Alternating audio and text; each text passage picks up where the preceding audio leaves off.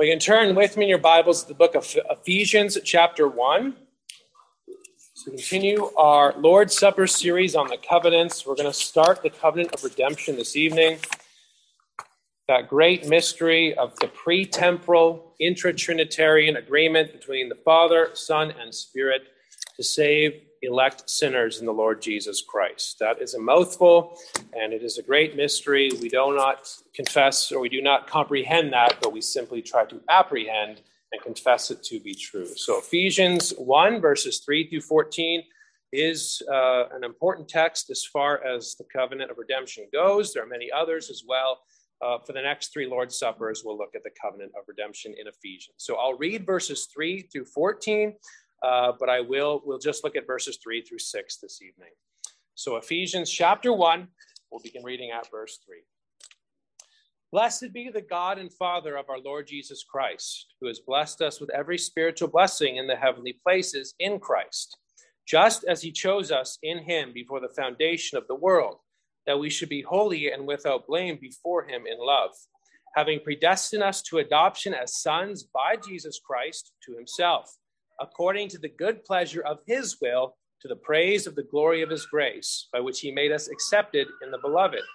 In him we have redemption through his blood, the forgiveness of sins, according to the riches of his grace, which he made to abound toward us in all wisdom and prudence, having made known to us the mystery of his will, according to his good pleasure, which he pur- purposed in himself, that in the dispensation of the fullness of the times, he might gather together in one all things in Christ, both which are in heaven and which are on earth in him. In him also we have obtained an inheritance, being predestined according to the purpose of him who works all things according to the counsel of his will, that we who first trusted in Christ should be to the praise of his glory. In him you also trusted after you heard the word of truth, the gospel of your salvation, in whom also, having believed, you were sealed with the Holy Spirit of promise who is the guarantee of our inheritance until the redemption of the purchased possession to the praise of his glory. Amen. Well, let us pray.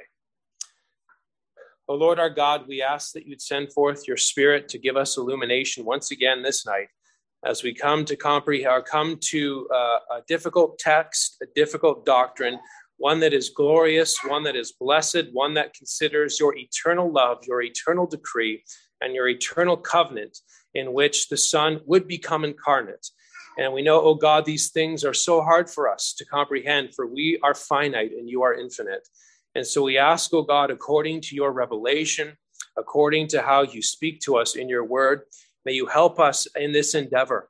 May you help us to make sure uh, that we don't say things we ought not to concerning you, that we don't say things that are, lead to heresy, but we know, God, so often we are prone to move toward, move in that direction, so prone to make you in our image rather than recognize your revelation to us of who you are.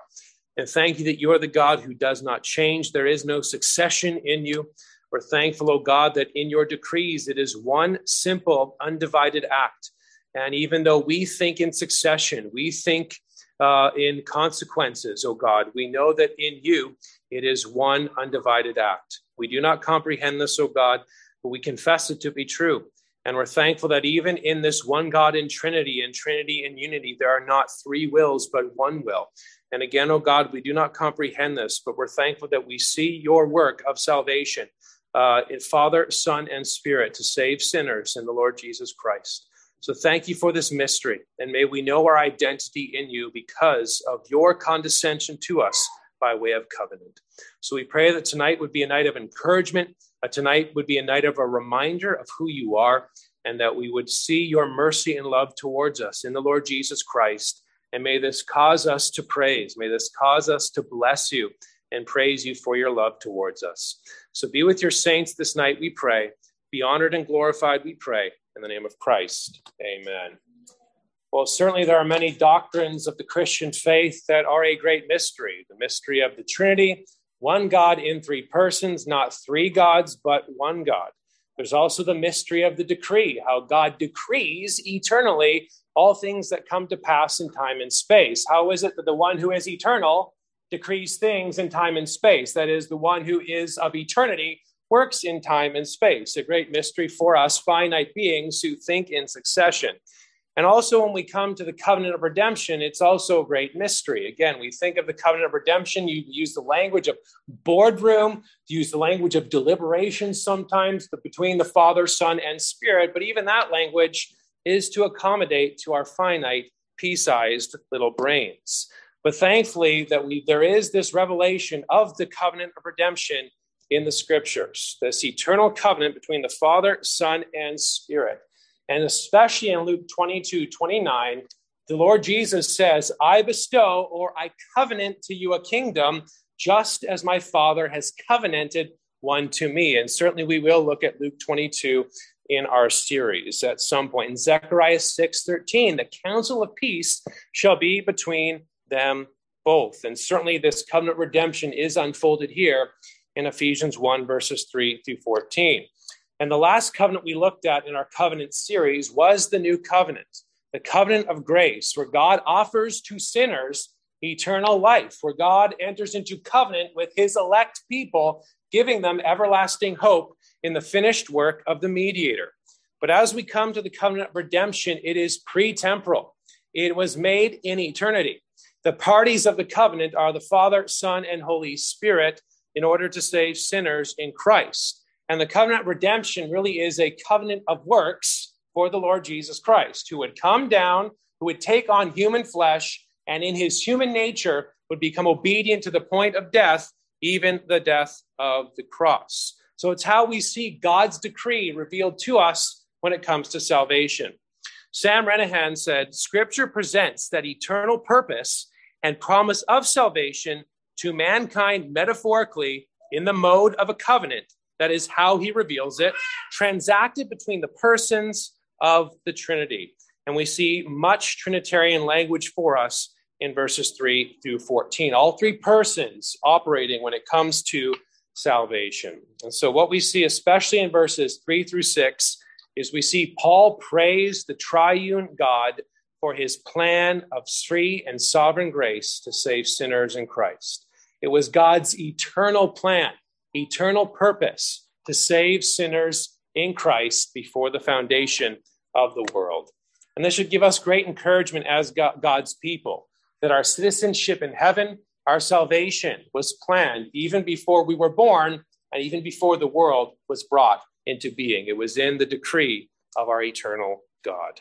So we'll look at this plan of sovereign grace under three headings. And this evening, we'll first of all see blessing for the Father in verse 3. Secondly, we'll see predestination by the Father in verse 4 and 5. And lastly, we'll see praise to the Father in verse 6. So, blessing for the Father, verse 3, predestination by the Father in verses 4 and 5. And lastly, praise to the Father in verse 6.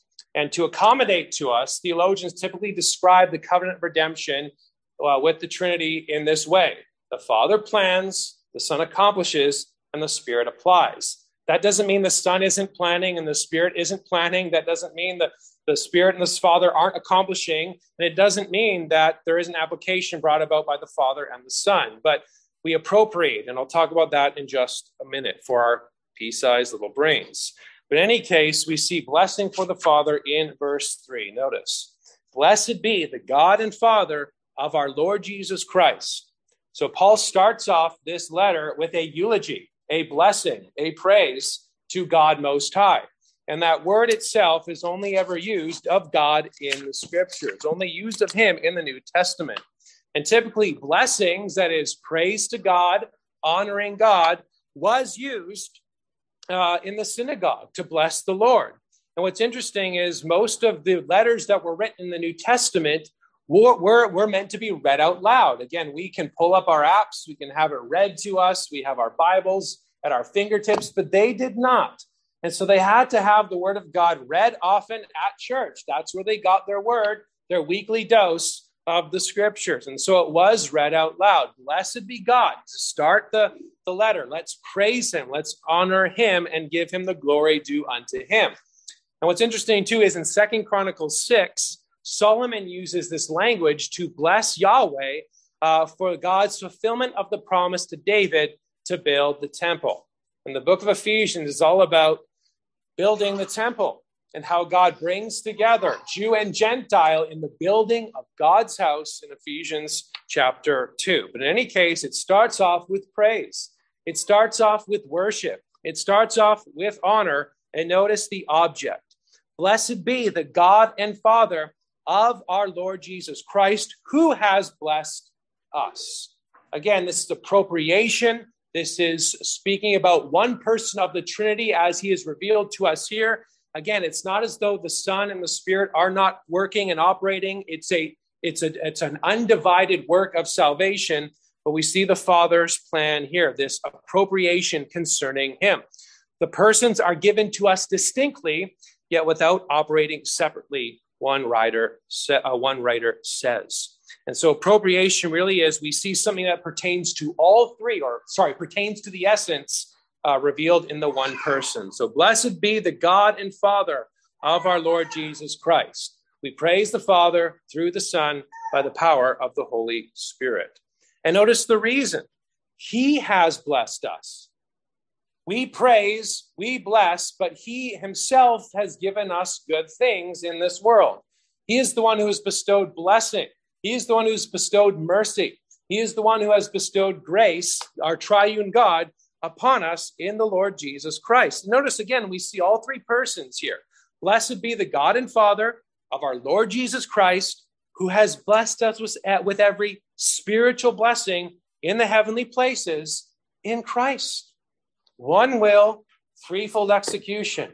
Praise the Father through the Son by the power of the Holy Spirit.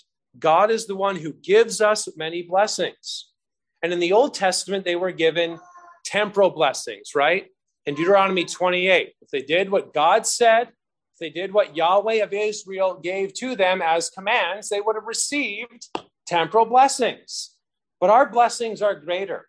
The blessings of the covenant of grace, which is grounded in the covenant redemption, are far greater. They are spiritual blessings. And those spiritual blessings do not pertain necessarily to our spirit, but they refer to the work of the Holy Spirit. It's nice that we can piggyback off on what we talked about this morning in Acts chapter 2. As the Spirit is poured out, certainly on the whole world, as God advances his kingdom to the ends of the earth, we also said that the Spirit is poured out and indwells each and every one of his people. And when we speak of the spiritual blessings, we're not talking about charismatic gifts. We're not talking about tongues, we're not talking about prophecy, but we see some of those spiritual gifts, and we'll unpack that in just a little bit when he talks about predestination. We've been predestined in eternity, and those who have been predestined will be for adoption. Or in uh, Romans chapter 8, we see what's called the, uh, the skeletal verse for what's called the order of salvation. That is, what the Father plans, the Son accomplishes, the Spirit then applies in the life of believers. And this is where we talk about things like faith. How is it that you have faith? Well, A, you were predestined. B, you were regenerated. And that's the only reason we can have faith. The only reason we can believe upon the Lord Jesus Christ is because faith is a gift, as Paul says in Ephesians chapter 2. But what precedes faith is regeneration, changing of the heart, People get that mixed up. People think you come to the front, you believe, and you're regenerated. It's the other way around. The only way someone believes is because they've been regenerated. And the only way someone who's been regenerated in time and space is because they've been predestined in eternity. Those whom the Father has chosen in eternity, he will bring about their salvation, accomplished in Christ and applied in the Holy Spirit. So when we speak of spiritual blessings because of Christ's obedience, we're referring to things like faith and repentance. We're referring to things like justification, being righteous in God's sight. We're referring to things like sanctification.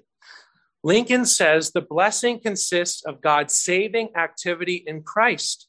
And this fullness of divine blessing can be described as spiritual, not because it belongs to a person's inner hidden life, but because it is bound up with the Holy Spirit.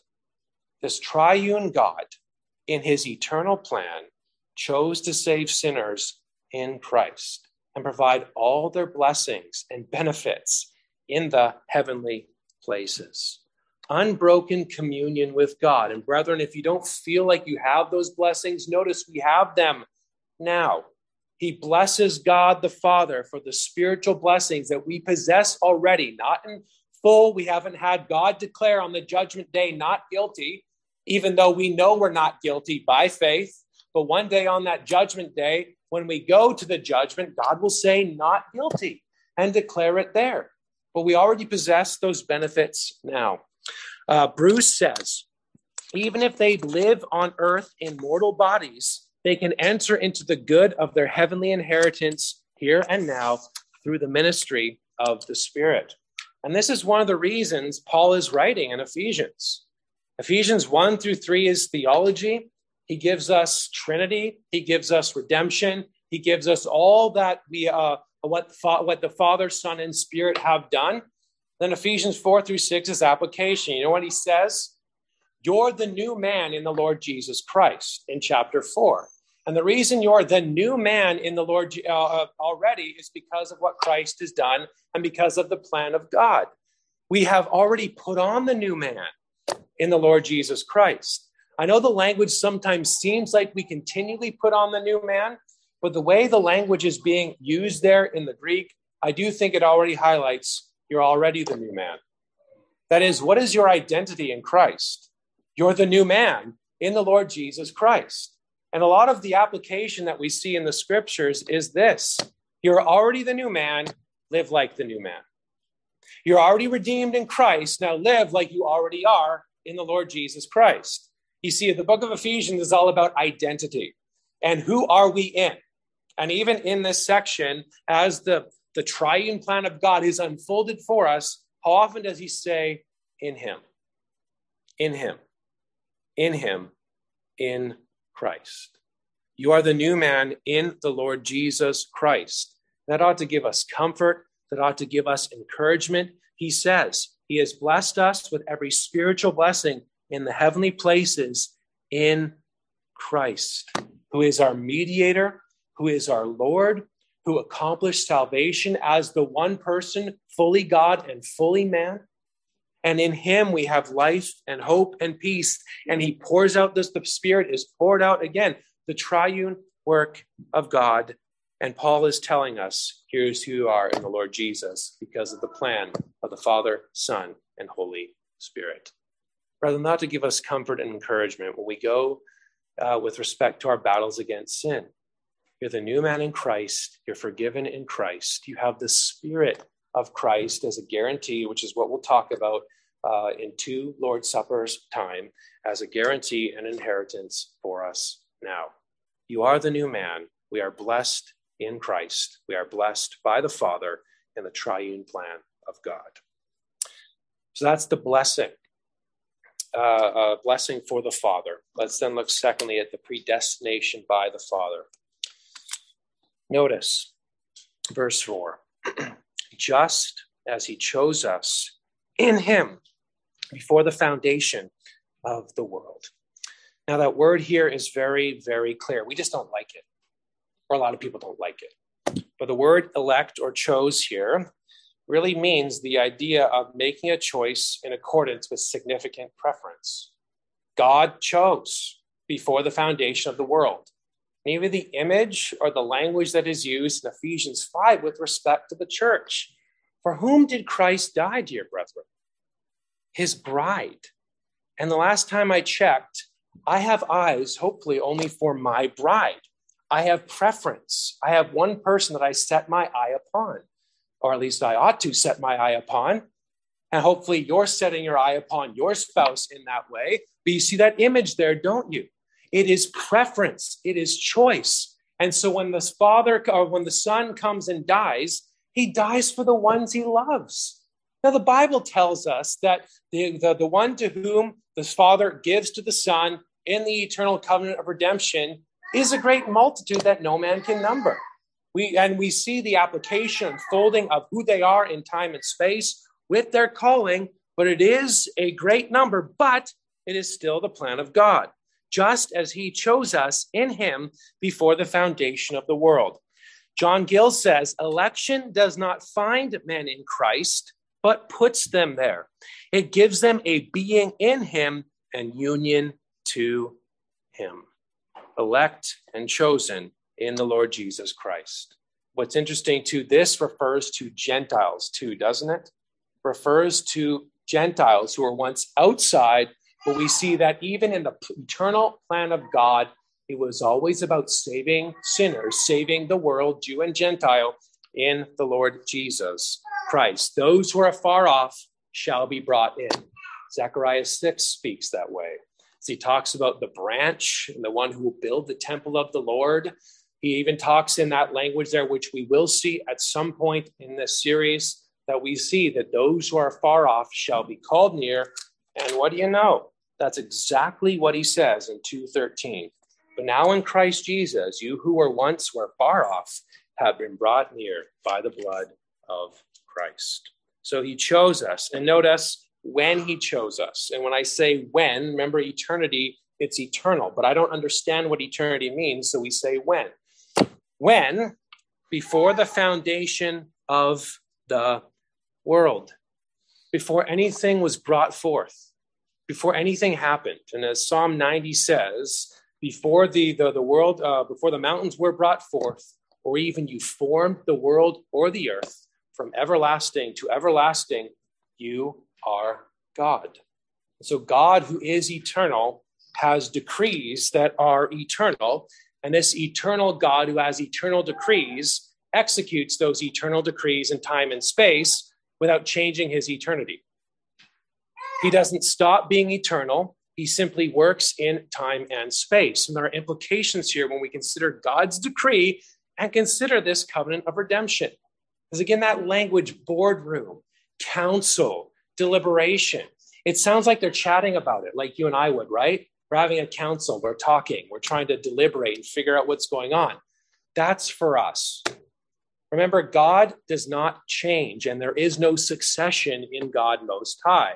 And so that language of deliberation and boardroom is simply accommodation to us because God's covenanting is eternal. And certainly we see each person's involvement, but it's one will, threefold execution, but it is again accommodation to us. John Owen says, For as the infinite sovereign wisdom of his being admits not of his taking counsel with any other, he does not ask any other about what he's going to do. And since we believe in one God, he does not ask any other. So the infinite simplicity of his nature and understanding, comprehending all things in one single act of his mind, allow not a formal council or deliberation. Basically, what he's saying is because God, there is no succession in him and God cannot change. And if there is succession, there's change in God. What he is saying is God's knowledge is one divine act. Undivided, deliberate, one divine act of his mind. And the same is true with his decree. We think in succession because that's the only way we can think. We think discursively. We have to ponder and consider.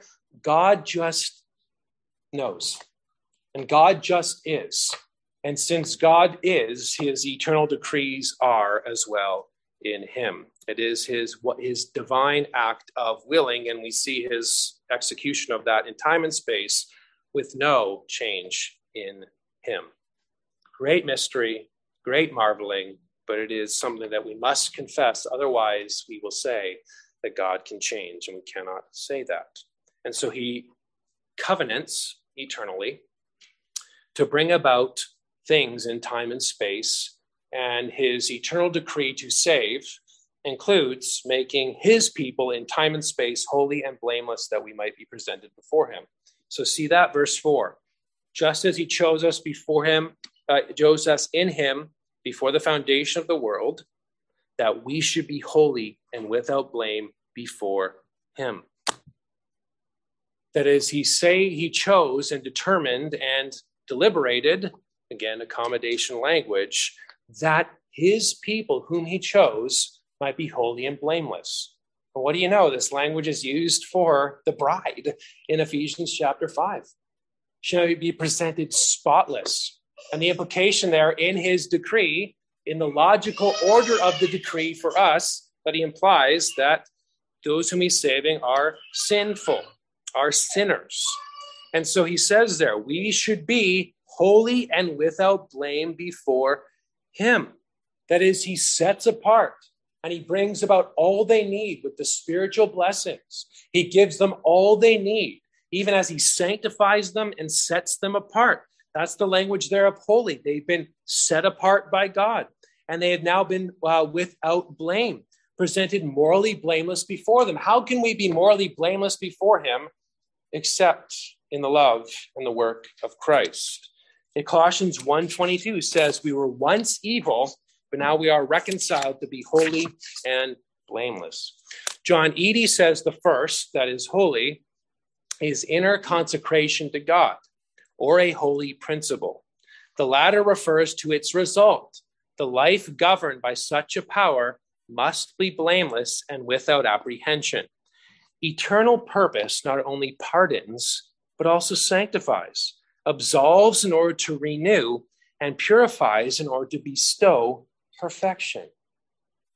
That is, those whom God has chosen, he will regenerate. And those whom he regenerates, they will repent and believe.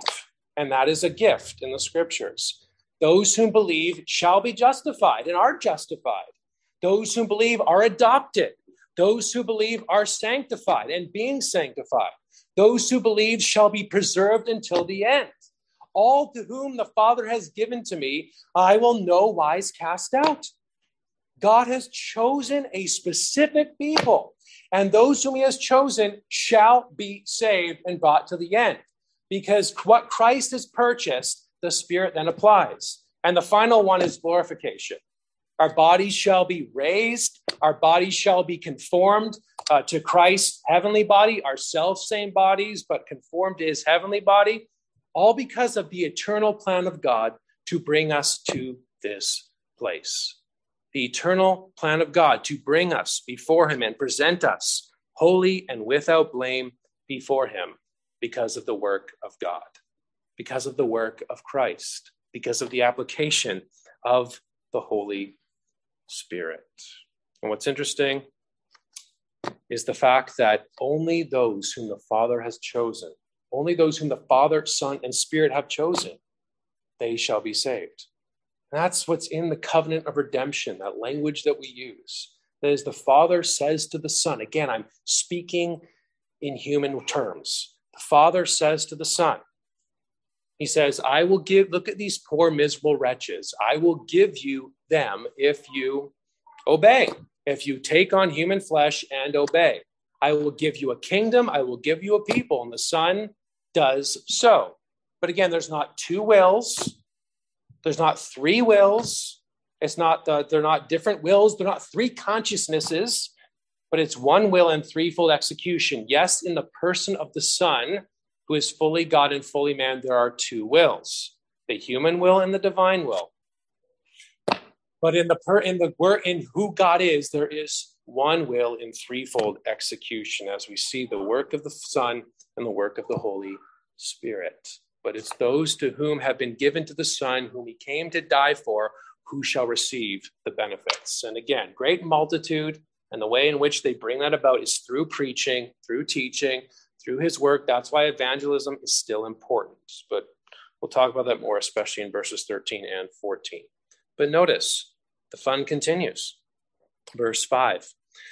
In love, I think in love goes with verse 5 having predestined us to adoption.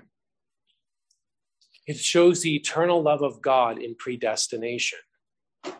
God is not some giant ogre in the sky, but according to his good pleasure, he chose. According to his good pleasure, according to his eternal love, he predestines. That means he decides beforehand. He has a specific end that is determined. Later on, he talks about this with the bringing in of Jew and Gentile. He says in 3 9, and to make all see what is the fellowship of the mystery, which from the beginning of ages has been hidden in God, who created all things through Jesus Christ, again, in separate operation in creation, to the intent that now the manifold wisdom of God might be made known by the church to the principalities and powers in the heavenly places according to the eternal purpose which he accomplished in Christ Jesus our Lord. The plan of salvation in Christ was always the plan. The plan of salvation in Christ was always the purpose. It was rooted in this eternal transaction between the Father, Son, and Holy Spirit. And notice it's in love, having predestined us for a specific purpose to adoption by Jesus Christ to himself. Now, this uh, word is obviously different than chose, but it certainly highlights a similar idea. Again, it means to decide beforehand. God chose. Now think about this for a minute. A lot of people don't like that. A lot of people we want to we want to bring some something of our own works into the plan of God, don't we? And into the work of God. And so some people don't want to just go straight Pelagianism. Pelagianism just says, I just earn my own way. No help, really. I just do it all myself. A lot of people want to bring some sort of power of God into it. So they like to explain things. Well, God chose, God, uh, uh, uh God made the way, but I end up choosing. Or here's one God looked down the corridors of time and saw that I would choose. And so he made the choice based on who would choose. Well, there's a lot of problems with that, isn't there? A, what's typically called Molinism, probably is more heinous than that, actually. It probably is the idea that God saw all the possible worlds and things that could happen, and God chose the best world in which one could possibly believe, but really still leaves it up to man. But a lot of people like to soften that and just say, ah, God saw who would cho- choose. Well, what are some other problems with that? Well, A, God doesn't think in succession, does he? So, how is it that God looks down the corridors of time if God knows all things in one undivided act? And then there's the problem of the God who is eternal and the God whose decrees are eternal, then being moved by something outside of himself that has not been created yet. That is, the necessary eternal God makes a decision based on his foresight of what the contingent, that is, could be or not be, creature would do. God is moved by finite creatures in eternity. Renihan says if we say that God chose certain persons because he foresaw something in them, we are supposing their existence independent of God. This requires, by consequence, a complete unraveling and rejecting of the doctrine of God, and is therefore, in fact, heresy. God can change. God is impassible, or God becomes passible and is moved by things outside of him. And we must remember there are two really you can boil it down to two things all of matter god and all things not god right that's it and to say that god who is eternal would be moved by things that are finite would make him not god and especially in eternity deciding based on what finite creatures would do great mystery great blessedness having predestined us to adoption. So, predestination is a wonderful thing. It is a biblical thing, especially when you consider also, too, I didn't even talk about our sinfulness and wretchedness. The fact that He chose us and predestined us before the foundation of the world is a great, ought to be a great boon to our souls. And notice, He predestined us to something again eternity, time, and space, to adoption. That is, He makes us heirs of the promise. We are children of God. And when you consider what we once were, and he'll draw upon that in Ephesians 2, we were once dead in our trespasses and sins. Why in the world would he choose us? Why in the world would he choose sinners in Christ? And it shows forth again in love, having predestined us, adopts to adoption as sons. And even too, when you consider what the ancient Near East or the Greco Roman world thought of adoption. It was much more frequent than it is today. There's a lengthy quote from Ferguson. And I think he highlights the blessing of what adoption is. He says, The person adopted at any age, not just little children, was taken out of his previous conditions, all old debts canceled, and he started a new life in the relation of sonship to the new uh, pater familias, the new father whose family name he took and to whose inheritance he was entitled. The new father now owned the adoptee's property, controlled his personal relationships, and had the right of discipline while assuming responsibility for his support and liability for his actions, all just as with natural children born into the home. Adoption is a great privilege when you consider that we were once slaves and now we are sons. That we have access to the Father, that is a great gift. Even he starts off in his greeting grace to you and peace from God our Father. Again, that is a great privilege that you and I take for granted that we can call God our Father in Christ. That is part of that privilege of adoption, but also an inheritance that we do not deserve, unfading, undefiled in the heavenly places. First Peter chapter 1. It shows forth God's grace and mercy that he predestined before the foundation of the world according to the good pleasure of his will. I mean, Ephesians just Paul just drills it in to make sure we get it.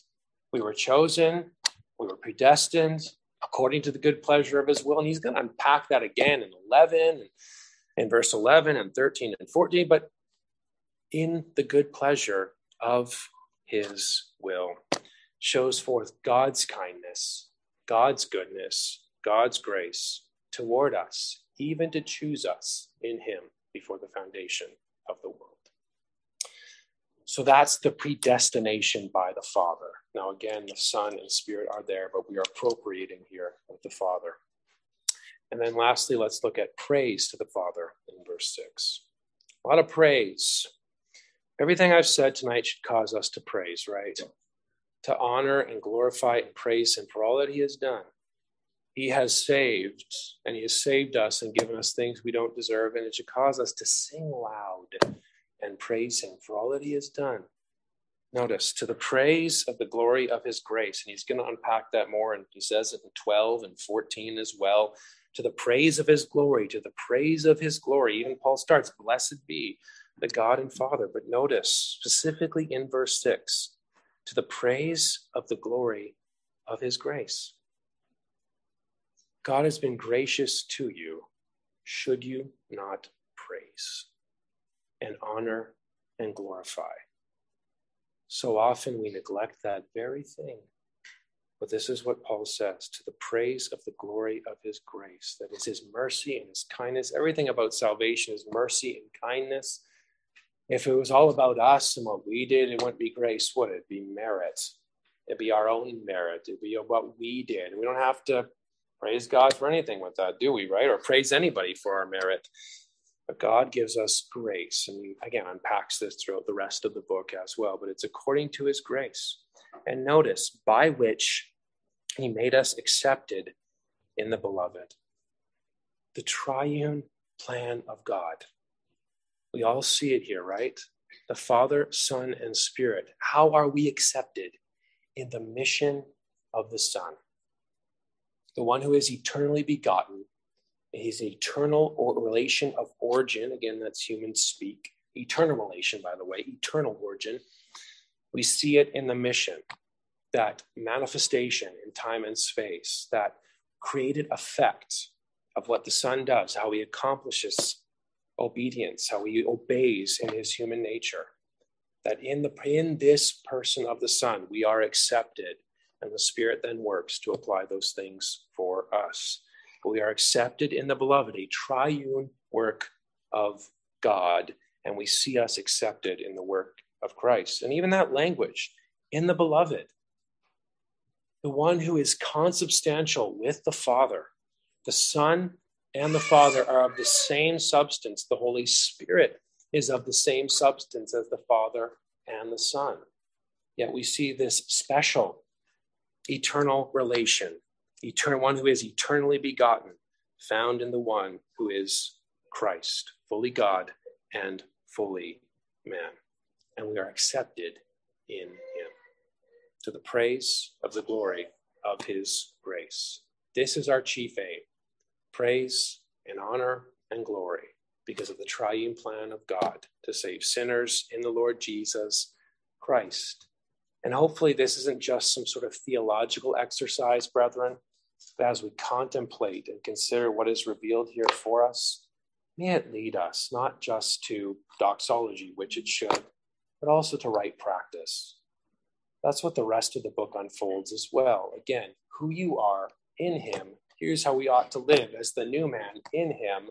Honor and glorify Him in your vocations, in your relationships, in your jobs, but also make sure that you praise and honor and glorify our God for His triune work of salvation. This is our God.